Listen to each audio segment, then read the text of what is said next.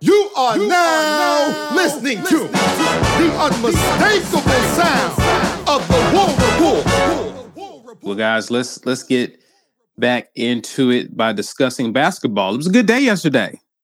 Auburn basketball redeems itself after a road loss to Arkansas earlier in the week. Came back and cruised to victory over A&M, beating them 75 58.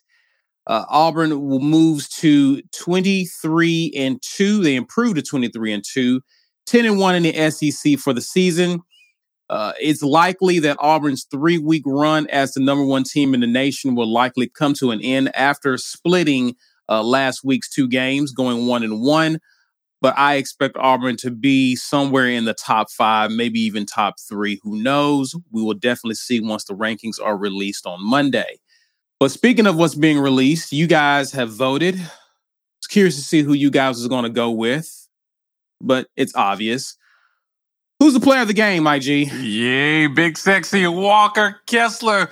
I called it on Facts and No. I tried to tell y'all this would be a triple double night. I said it. I said he's going to do it during Texas A&M, 100%. That's exactly why I said, word for word and it came to pass 12 points on 5 for 17 shooting, 11 rebounds, 1 assist, 12 blocks in 24 minutes. That's insane. Right? So, insane. somebody said, I think it was Justin Hokanson that said every minute of that game or every 2 minutes of that game or something like that, Walker Kessler was getting either a point, a block or a rebound. Which is insane to think about. Great game by him he's my guys. No disrespect to uh, Wendell Green or KD or even Jabari Smith, but Walker Kessler is definitely my favorite player on this team this year. You keep you keep going back and forth. Uh, are you selling on Walker Kessler because it was Wendell earlier in the year? Yeah, like KD season started. Now now you now you're on Walker. Oh uh, yeah, like listen, Walker was, Kessler. Listen, Ike Ike sold me on KD's style of play because I was I was kind of sour on KD and then a couple. Oh, let, let, me correct something. Somebody and, he, and Kessler was five or seven. Yes, oh, five or seven. Oh, five or seven. typo. Yeah, okay, yeah. five seventeen. Yeah, because that's not a good day shooting. yeah. Um, especially for him because those are like all at the rim.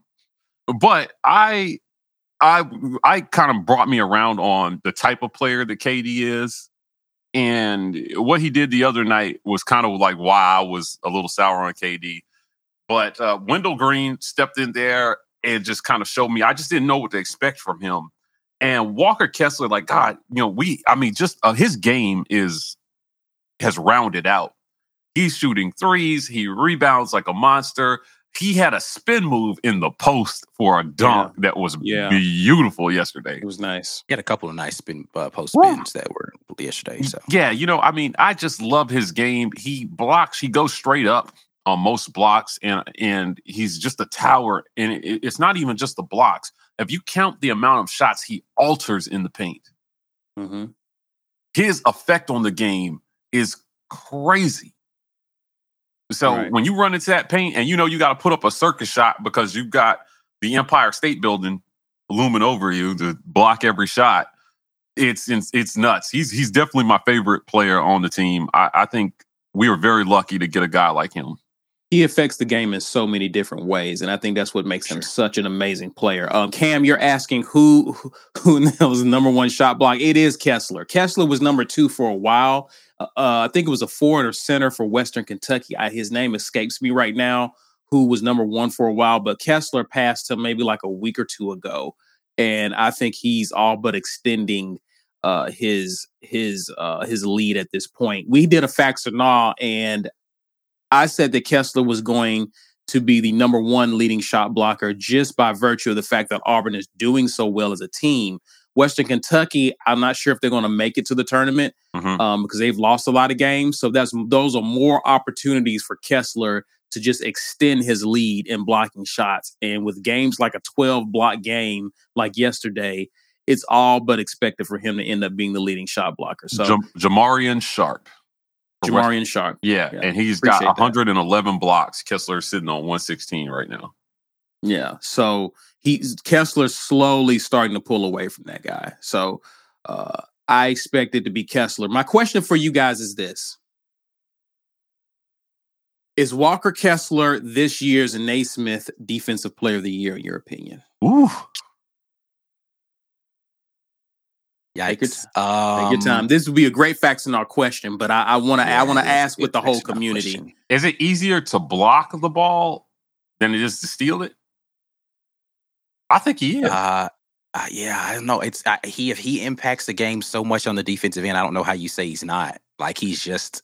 I mean, he, he's he's a good on ball defender. Um, when he has to defend people in the post, he Mhm. defends fairly well. Off the ball, I mean, He defends His- really his well in space too. Stats. yeah, his shot blocks take say say it for themselves. Shot altering. Um, yeah, because that's not something that goes down in the feet stat well. books. Yeah, I just Right, I don't right. I don't know how anyone impacts a game more on the defensive end in college basketball than Walker Kessler right now. Defensive rebounding, like he just yeah, I, I would have to say yes. Um, if he's not at least a finalist, somebody just uh, that that is that they must be. What's the the idiot's name that keeps putting us like at number seven on his? uh Well, uh, Wilner. It's either Wilner No. or, or Newell. Newell, Yeah. Jesse Yeah. Newell, and Jesse it's, Newell. it's a bunch of Jesse Newells out there voting if he's not. Jesse's So- probably gonna have us 15th after last week. Um. So yeah, I, I I will be I will be surprised. I, I have him at at the very least a finalist. I think it'll be robbery if he's not a finalist. But Yeah. uh, yeah, we can we can. Still a question I thought to ask. I was just curious to see kind of kind of where you thinking he may land because the the way the way he's affecting the game, like you see it, like guys do not come into the paint with any type of confidence when he's in the game. Right. And so it's it's it's amazing. I was just impressed by the most impressive block to me last week was against Arkansas, where that guy had a what looked like to be a clear dunk. Um, Oh, yeah. and Walker came from the free throw line to block his shot. yeah, Like, he tried to put him on poster. He tried to put him on poster.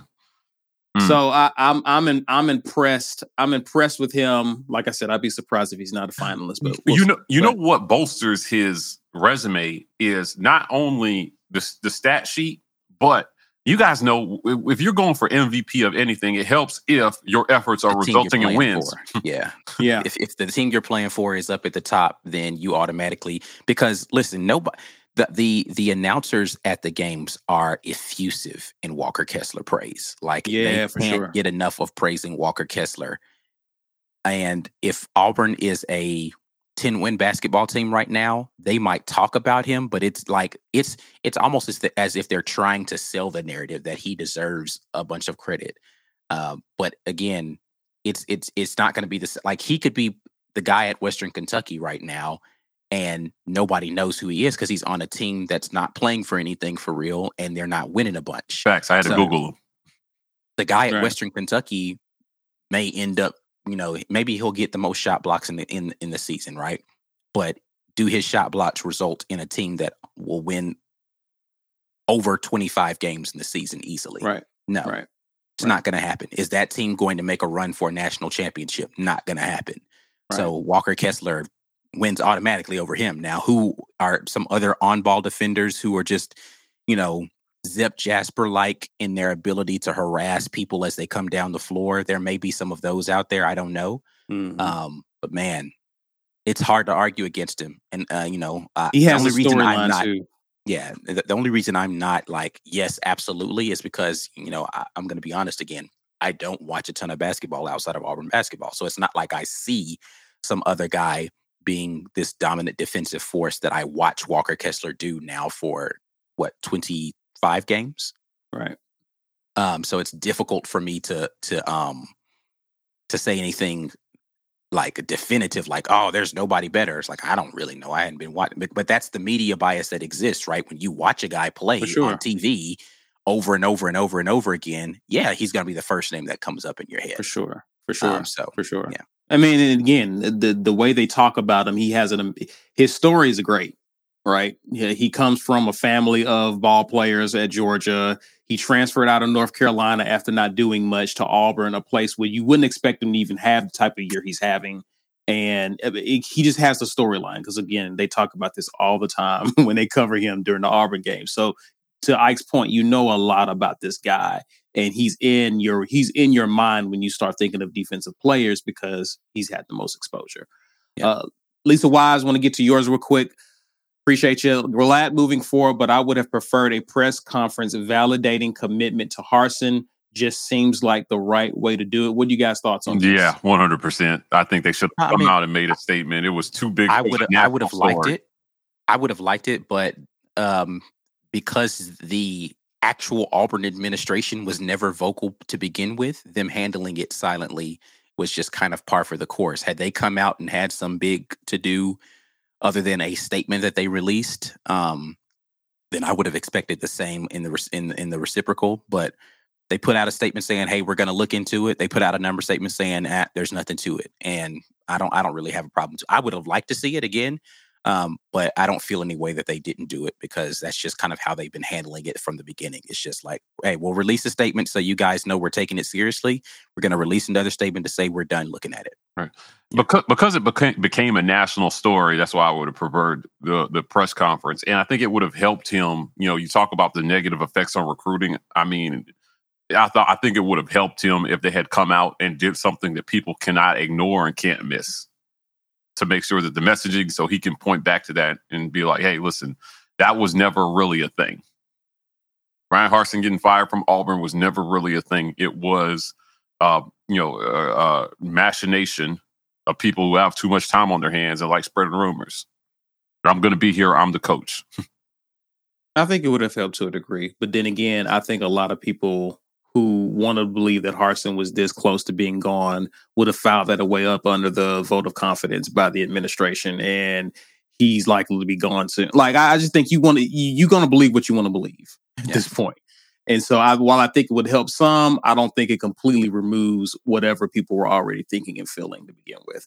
Uh, Walt Taylor says it'll be cool to know what Walker says to the refs. He's always asking questions and getting clarification. Yeah, he is very, you know, most defensive players have a sort of edge to them to where when they get those calls, they're like almost have to be reeled back in um, by going at the refs. But he is very polite uh, with the refs because I personally think some of those calls, I think he's getting the he's getting almost a Shaq treatment to a degree because of how intimidating he is down low. That he's getting some calls he perhaps shouldn't. I was not a fan of one call in the game where I think the player from A and M traveled mm-hmm. charged KD, mm-hmm. and then ran into Walker Kessler, and then Walker Kessler gets called for the foul. Like yeah, I'm that, like that, that, that entire sequence was it was a mess. right, yeah, it, was, it, was, a complete mess. He he he 100 percent traveled. He 100 percent pushed off on KD, and then he 100 like that's. I was having this conversation with someone in our comment section about Walker Kessler. They were upset um, that Walker Kessler didn't foul out earlier in the Arkansas game because they, they said he just he was mauling people out there the entire game and he deserved a bunch more fouls than what he got. And I was like, okay, let's say you're right. You're wrong, but let's say you're right. Then are you going to then say the refs were incorrect in giving Walker Kessler fouls in situations where the offensive player initiated the contact? Right. So if Walker Kessler jumped straight up and down the offensive player either jumps into him or to avoid getting his shot block, pushes off with his off arm to create the contact. And Walker Kessler gets the foul call. That's wrong. It's either a no call or it's an offensive foul. That's how that works. If I jump mm-hmm. straight up because I'm here, I have the right to this space. You can't jump into me and then try to bounce off to get the contact, and you can't push off with your off arm. Those are all offensive fouls, or they are no calls play on right? right? It's not a defensive foul in that scenario at all. So, like, you can't just acknowledge, and this is the thing I, I, I always hate when people say the refs lost us this game. The refs do a pretty crappy job all the way around, and it can definitely be imbalanced in a lot of situations. But usually, you can see enough calls go in the opposite direction that should have gone in your direction, or mm-hmm. calls that went in your direction that should have gone the other way to say, okay, let's wash the refs out. It was bad both ways let's talk about what actually happened during the game, right? Yeah. So the refs don't necessarily win and lose games unless you don't call a double dribble in a pivotal point um, in the uh, final four. Don't want to go into that too much. Uh, but my point to say all of that is Walker Kessler gets a lot of foul calls in scenarios where he did not foul anyone. Yeah. And it is ridiculous. He would have at least 10 to 15 more blocks this season if they weren't called fouls when he actually got the ball clean. Not only not fouled anybody, but didn't even touch anybody. Yeah. Right? Like there were a lot of calls where people drive in on him and he alters the shot. He doesn't get into their body, like none of it. And then there's a foul Right. called. Right. And it's very frustrating to watch because it just seems like at the end of the game, you know, even versus Texas A&M, I think he ended with four personal fouls. hmm I mean, he was about to foul out of that game. Right. And in the tournament, when it's tight, if they call it like that, it's just going to be very, very. It's gonna, it's gonna suck, man. To be Yeah. worried about whether your most impactful player is going to f- foul out of the game.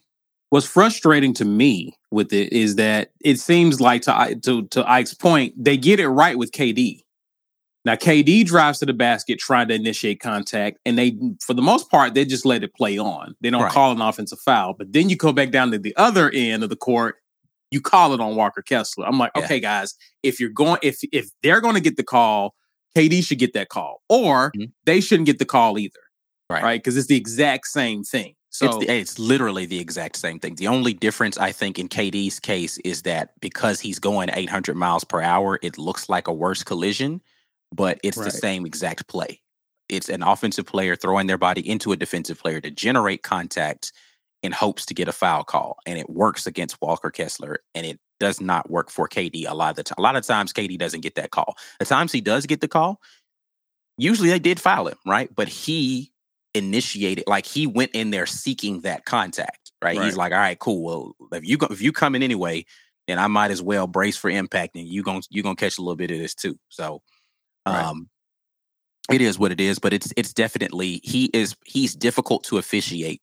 Um, it seems because he's so disruptive, and it's almost like, man, like, can I get a shot off without this dude blocking it? The answer is probably no, but that's not that doesn't mean you have to call a foul on him in Right. situations. It's where not like he's oh, doing something illegal. Has has the officiating been particularly terrible this year? No, I'm not talking about just on on Auburn. I'm talking about No, throughout it's not the particularly SEC. care terrible. It's just It's been it was- bad, right? It just it's is just- what it it's is. It's been awful for a long time. And B's been champ. B's been championing that for a minute.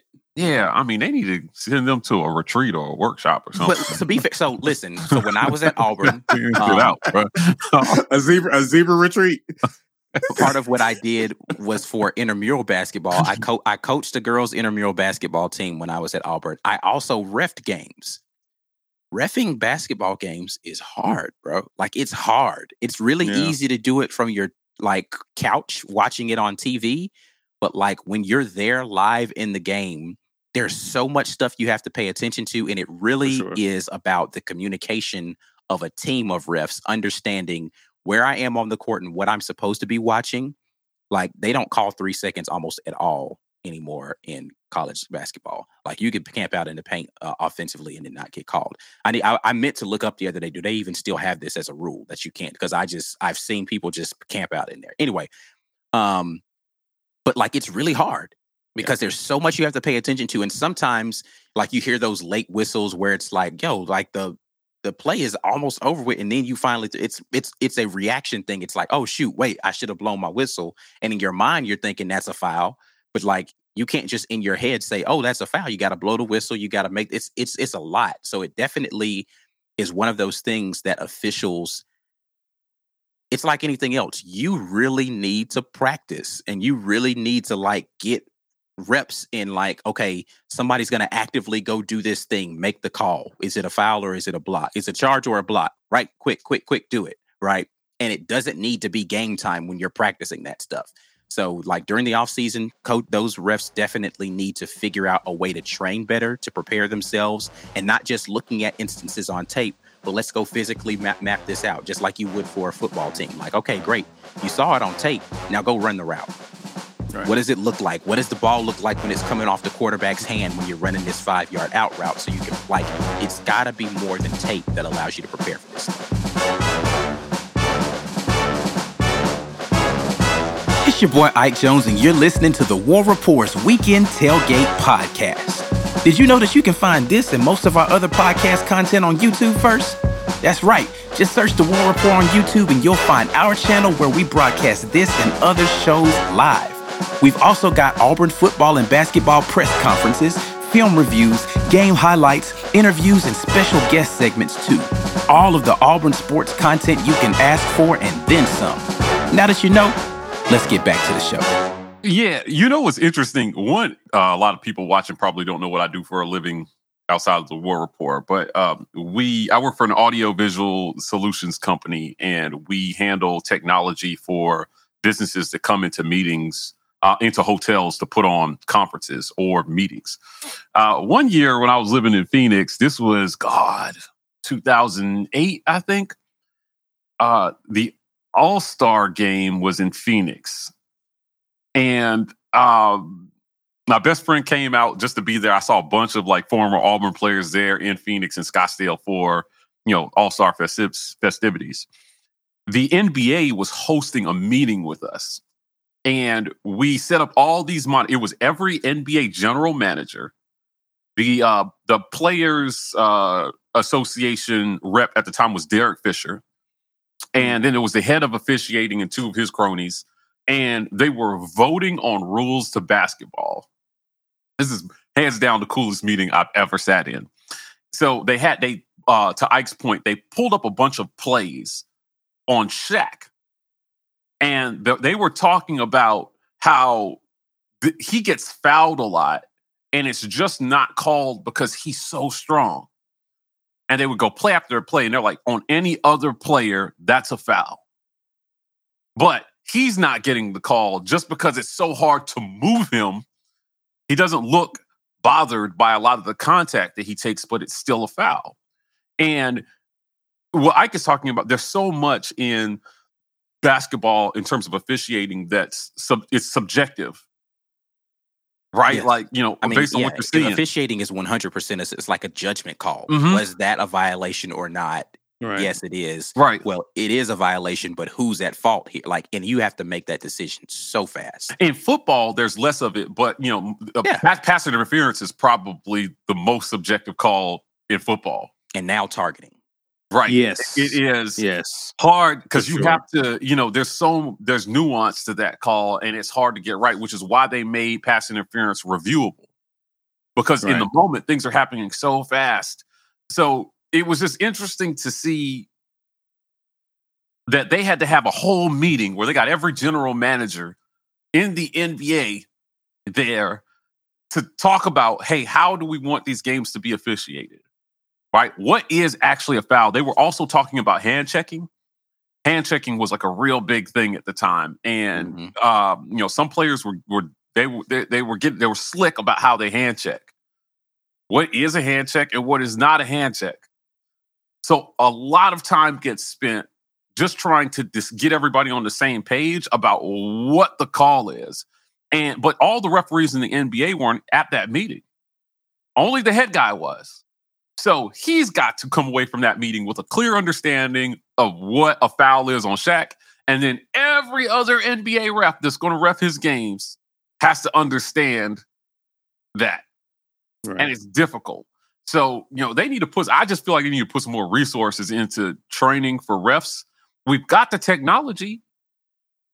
We were still using DVD players back then, guys. And so they had this really cool DVD player with this, like, it had, there were barcodes on the sheet, right? They had a bunch of uh, uh, plays on this DVD. And when you scan the barcode, it would go to that exact play on the DVD. And I thought that was cool at the time. Um, now that's now that's that's not it's not groundbreaking technology now but um i was thinking to myself they they did i mean it was very organized and they realized that it was a problem you know he is one of our premier players and he's not getting a fair shake in terms of officiating and we have to fix it or it it it, it waters down our product Right.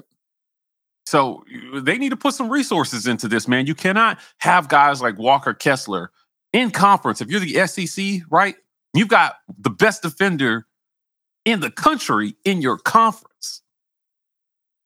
And he's not getting a fair shake because officials are unclear that he's not fouling people. And then they're calling it a foul. That's a problem. Some Right. players warrant more attention. And Shaq changed the way that you know big men got officiated For sure. because there was nothing like him before that. I can't remember. I mean, name me a center in the SEC that has been as dominant as Walker Kessler has this season over the last 10 years. Name me Uh, one. Last 10 year. I don't know. I have to think about that. Ooh, for a second. hard. Chat, jump in on this. Didn't So- LSU LSU had a guy Name that me went to the one NBA? I can't even think of his name though. that has been this dominant. Not a center. Ben Simmons was Triple doubles with blocks. It was even before Ben Simmons. hmm Someone mentioned it in I think it was Chris Ray. He asked about uh Flanagan. Um, Yeah, definitely. How you feel? How you feel? How you feel about Flanny, man? Go ahead. I what's your what's your thoughts on Flanagan? Um, he was he was good yesterday. Um, wasn't great. You know, he still showed what I liked about what Allen Flanagan did yesterday was when the ball was swung to him, he wasn't hesitant to just go ahead and shoot it. Right, whether he was making it or not, he made. I don't know how many three pointers he made yesterday, but um, Just one.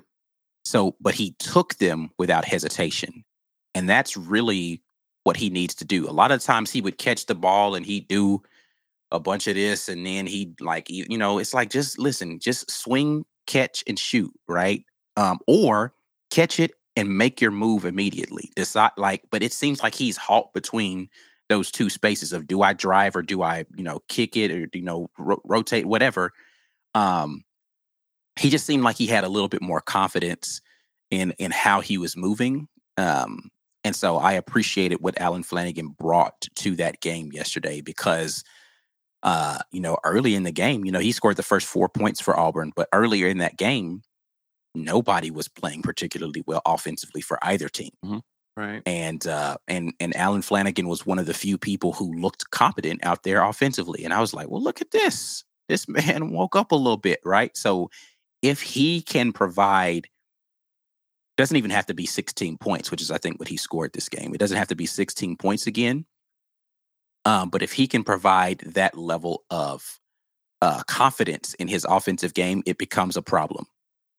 It becomes a problem for other teams to defend because a confident Allen Flanagan, even if he's not making buckets, puts pressure on defenses to have to guard him different. Sure.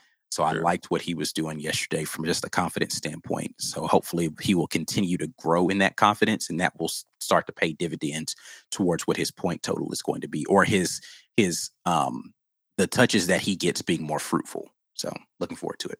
I will say uh, he led all scores. He did. He led all scores yesterday. I was not expecting that uh, because of the Jazzy challenge. Um, really wanted it to be Walker. Thought it was going to be him for a second. It was not.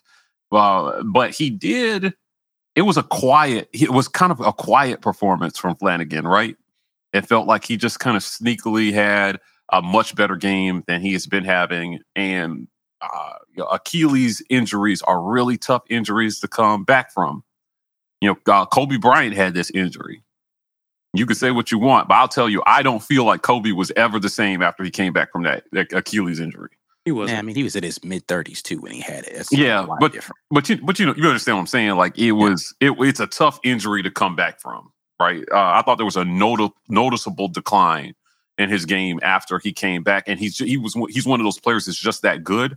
So it still looks pretty good, even though he's he's still better than most, even after coming back from an injury like that.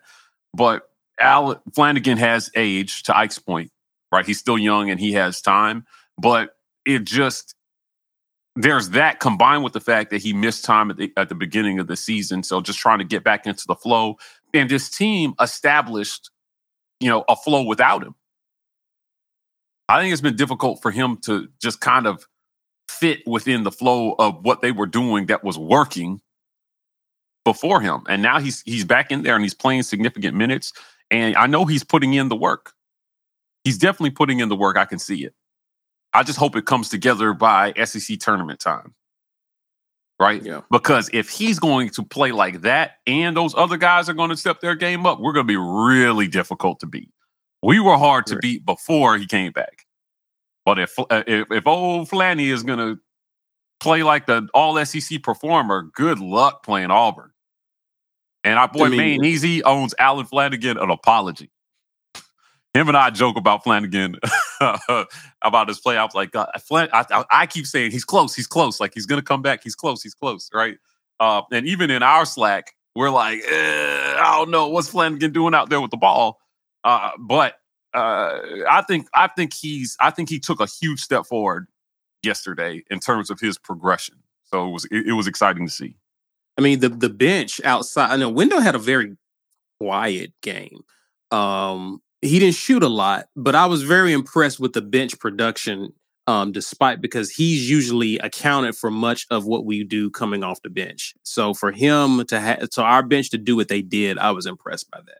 I liked the game Wendell Green played yesterday, though. Yeah. He seemed like he was in pass first point guard mode. He had what six assists, five assists? Which one? I don't. I'm not looking at the stat Five. sheet right now. Five assists yesterday. He was Um, efficient. I'm not saying he wasn't, but yeah. super efficient. A lot of his shots didn't come from three feet behind the three point line, right? Like he was taking mid medium range shots. He was getting, you know, Yeah. downhill and he was looking to pass first, which made him even that more dangerous once he gets into the lane because now, you know, if he's going to be pass first when he gets into the lane, teams are going to start sinking back off of him, and that's going to make that mid mid range stuff uh, pop up even more for him. I like the game that he played yesterday. It was good having Zep Jasper back because he was able to give Wendell an opportunity to take a little bit uh, off of the gas and not feel like he has to press and he's not playing as many minutes. Um, you know, Zep didn't do a ton offensively yesterday, but he was efficient as well.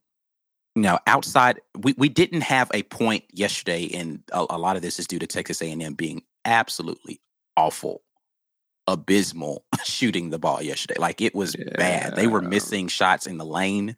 They were like they could not buy a bucket, and some of them were good looks. Like they, it's not like we were just forcing them into bad looks. Often, Texas A&M was terrible yesterday. Um, but uh, I said that to say this is the closest I've seen to a consistent from top to bottom Auburn game, where from the very first whistle or from the very first jump ball to the last whistle, it seemed as if you got the same energy and same um, impact on the game on both ends of the floor that you were getting the entire time. The offense still needs some work, right? Like we, you know, Texas A&M is not some great defensive squad, and we had like ten points in the first seven minutes of that game. Like it was terrible. Um, Yeah. But I do think that we are going. We're getting into a place. I saw a commitment early to try to get Jabari the ball, right? Like they um, we're we're gonna try to work him out on the high post and figure out how to get him in, in the action a little bit earlier um, yesterday. So that was good. Um, there's a lot of things, man. I- again, it's it shows that this coaching staff is not resting on their laurels. They are coming back and figuring new ways to be able to implement what they want to do offensively. They're running a lot of the same action, but they're running slight twists to it, and I love it. Uh, but yeah, to the point of Allen Flanagan, love what he's doing. Love what I saw out of Wendell Green yesterday. this is a great point by Ben Bloodworth. We didn't have that slump out of the half either. Um, that's something that we've kind of seen too. So um, that also that also was a biggie. Um, and shout out to Cambridge for just being a highlight, a, a walking highlight reel. real. So Yo, he was catching that junk every like he was it was like the, the one he caught off the rim, it was a foul call, right? So it didn't count, Mhm. but that might have been the nastiest dunk out of all of them. Oh my Like, god! The one where he took off from the SEC, like if you go back and watch where he jumped from on the one on the fast break, there's like an SEC logo just outside of the restricted area where he jumped from. It's between the free throw line and like he jumped from a good Yeah. ways back. It was it was a tough dunk because he he fell after he dunked it. Yeah. And Right. that's how far away he dunked it from with as much momentum as he had going forward that there was no way he was going to land on his feet. Yeah. That dunk was incredible. When he took off, I was like, he is not about to jump from there. And just completely yoked yoked it on him. His yoke game was on point yesterday. Yeah, I was- he, Yeah, he yeah, threw just- down quite a few. That the oop that he caught from uh, that Wendell threw from I don't know how far back it was. Perfect Uh, pass. yeah, Perfect. yeah, it was a it was a beautiful drawn up play. That was Yes. beautiful. It was about four feet outside the three point line on the opposite side, and he threw it Yeah. to the to the far side of the rim, and it was just right there for him to catch and then dunk. Uh, th- those guys that takes the chemistry yeah, and for sure. and precision. So those guys are they're they're playing at a pretty high level as a team right now. When they get it going, I just, man, I, I know we'll probably not be number one tomorrow, but I still think they made a case for why they should stay number one in spite of that overtime loss without our starting point guard. Yeah. You know, think about think about Zep Jasper coming back again. He did not affect the game from a scoring standpoint, but man, defensively, we are a different looking team when he plays. And I mean, again, and you, your, your, your Wendell's like those. He he has fresher legs late in the game. So if you need offensive production from him, you can get it because he's not gasping because he's been out there a long time. So Right. he he he, he provides so much value in terms of what he does, even if he doesn't score a lot. For sure. Let's get to the preview. Let's look. Let's look to this week. Let's talk about Vandy. Mm. That's our next opponent, Mhm. and we will be playing Vanderbilt. Auburn is has a 91% chance of winning according to ESPN's Basketball Power Index. Something about Vanderbilt, they're led by Scottie Pippen Jr. It's been there a while now. He's averaging 18.9 points per game, almost four assists. Vandy ranks fifth in the SEC, tied for 28th nationally in free throw attempts. Why is that significant? Because the teams ranked ahead of us have had at least one game against Auburn where they've kept it close.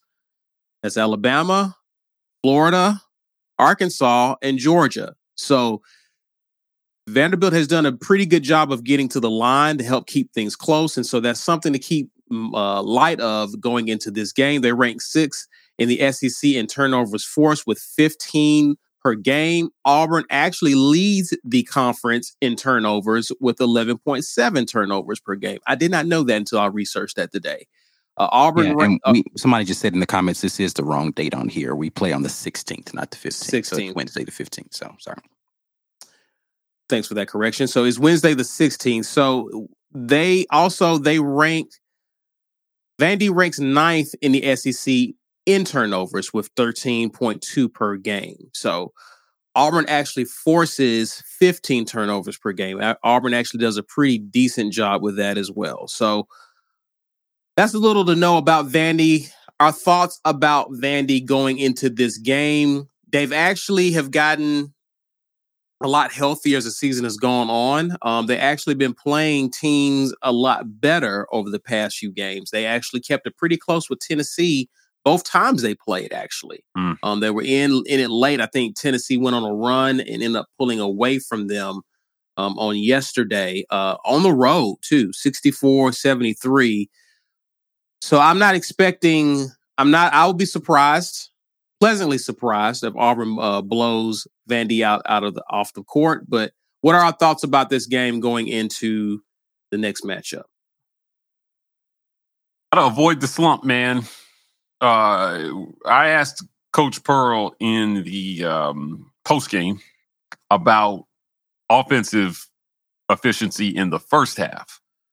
So while we did win by a bunch, that was mostly because we held them to like under 30% from the field.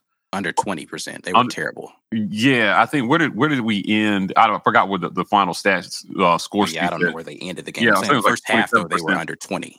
Yeah, it was terrible. I mean, they couldn't buy a shot, but neither could we for a long time. A long stretch. 27 percent. 27 percent 27%, 27 yeah. for the game. So Yeah, so we did not. We weren't playing great. Like that wasn't a great offensive performance for Auburn in terms of you know field goal percentage. This is the third out of the last four games that we've been held under forty percent from the field. So there's definitely something to look at there, and I'll be looking to see if they can kind of correct that you know trajectory because at the beginning of this season we were somewhere between 45 and 50 percent from the field. And then we've had a stretch where we've been well under 40 and, and the shot selections have maybe not been great.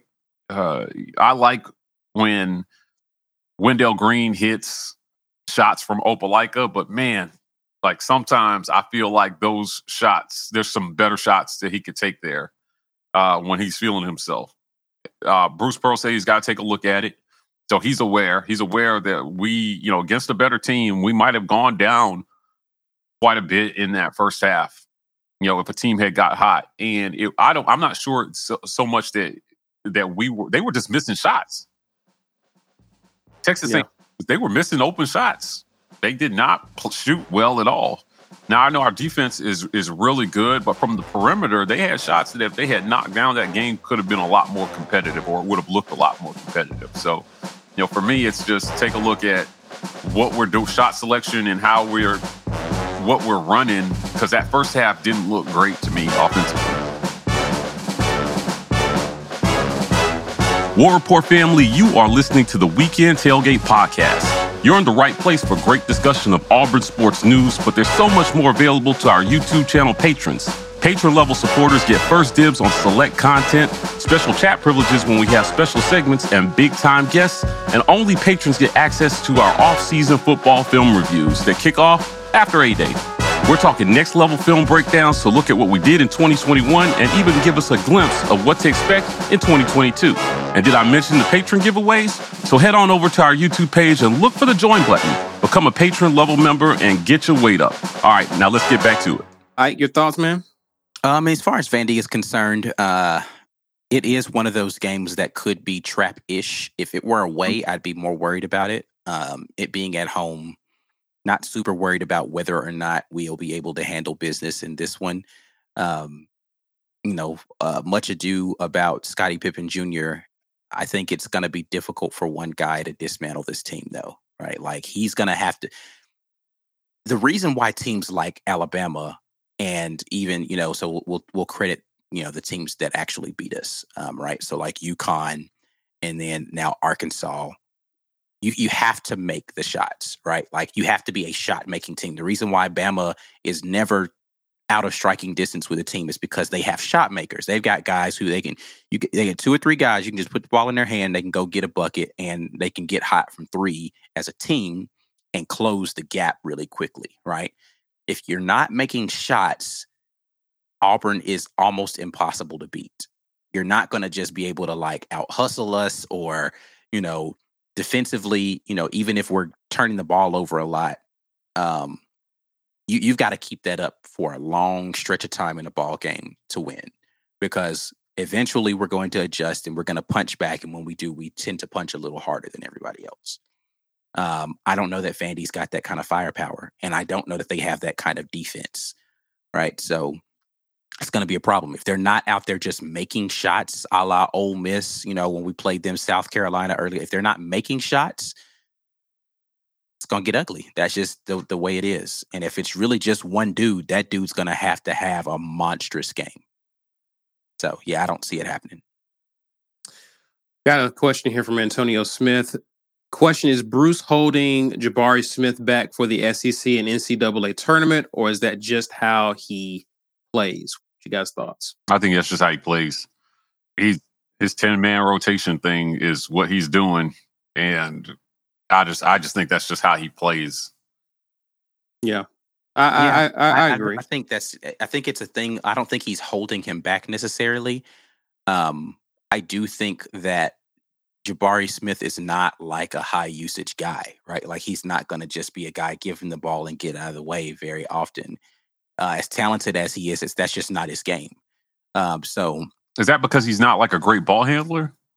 I think that part of it is ball handling. I think Right. part of it is just um now I, I've been talking about this for a while. He passed better out of the double team yesterday. He passed better out of the high post when he got the ball, looking to get the ball to somebody else. Uh he he did that a lot more quickly and more decisively. Um, but yeah, I think a portion of it is his ball handling skills. If he were a better ball handler, he probably would just try to go to that bag a little bit more. But um, you don't have to be a great ball handler to be a great one-on-one offensive player.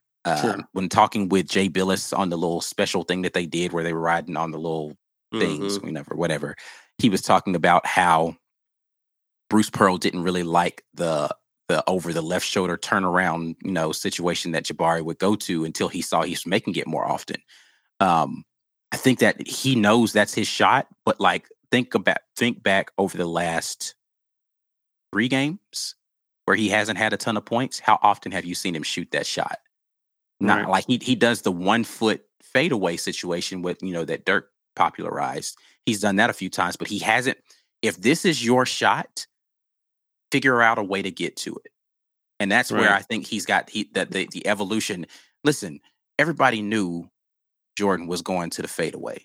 They knew it.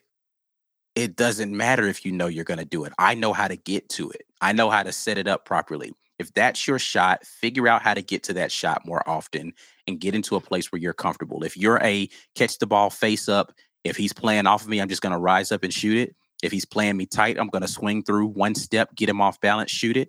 Go to that over and over and over again. I just don't think that.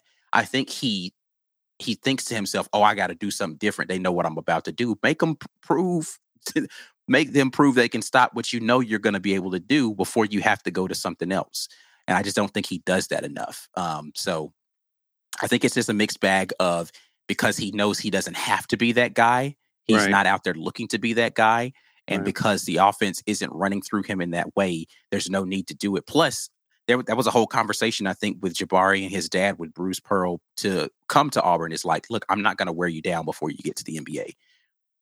We're gonna play you sparing minutes. We're not gonna, you know, make you this focal point guy. If you want to go be that guy, go play somewhere else, right? You've got the talent to do that. That's not how we're going to play you here. And I think that they've made a commitment to save him in that respect um, and just let him figure it out on the next level how to be a more selfish basketball player. Right. You know what's great about that tactic too is is that you're not asking an 18 year old to be the savior of your team. Yeah. Right. He's a talented guy, but listen, he can have an off night and his teammates have his back Right. because we are not regularly putting pressure on him to carry the load offensively. We don't need him to go out there and put up 15 to 20 every night. He can score a quiet 10, Right. play good defense and you know affect the game you know down the stretch if we need them i mean look at look at the arkansas game you know he's got that ability where he can take over and just just you know be a basketball player and hit shots but we're, i like that we're not regularly asking him to do that For sure. Sure. You know, and then so- again, it's, it's it's it's going to help him transition better to the next level as well because I already know how to play with guys. Like I already know how to play a role on the team. And the beauty of it, to your point, Mike G, is that we can just pick and roll teams to death with Wendell and and Walker Kessler. Like we have multiple ways of attacking teams to where we it doesn't have to be Jabari or bust. So Jabari oftentimes finds himself in the offense because teams are so busy worrying about other things, even though you know Jabari's there. We can attack you in so many different ways. So Jabari can have a quiet 15, can have a quiet 16 points because Wendell is going off or KD is driving to the basket. You know, so I, I like the fact that that we have again different many ways of attacking teams. And to Ike's point earlier, it's like the coaching staff is tinkering with ways to get guys involved and giving people something to think about down the road as we get into the tournament. So Facts. uh, I, I, I like I like what we're doing, but I don't think he's holding them back. I, I think a lot of ways Jabari is just learning how to play when he doesn't have the ball in his hands. So, and I think that's what's going to help him to the next level as well.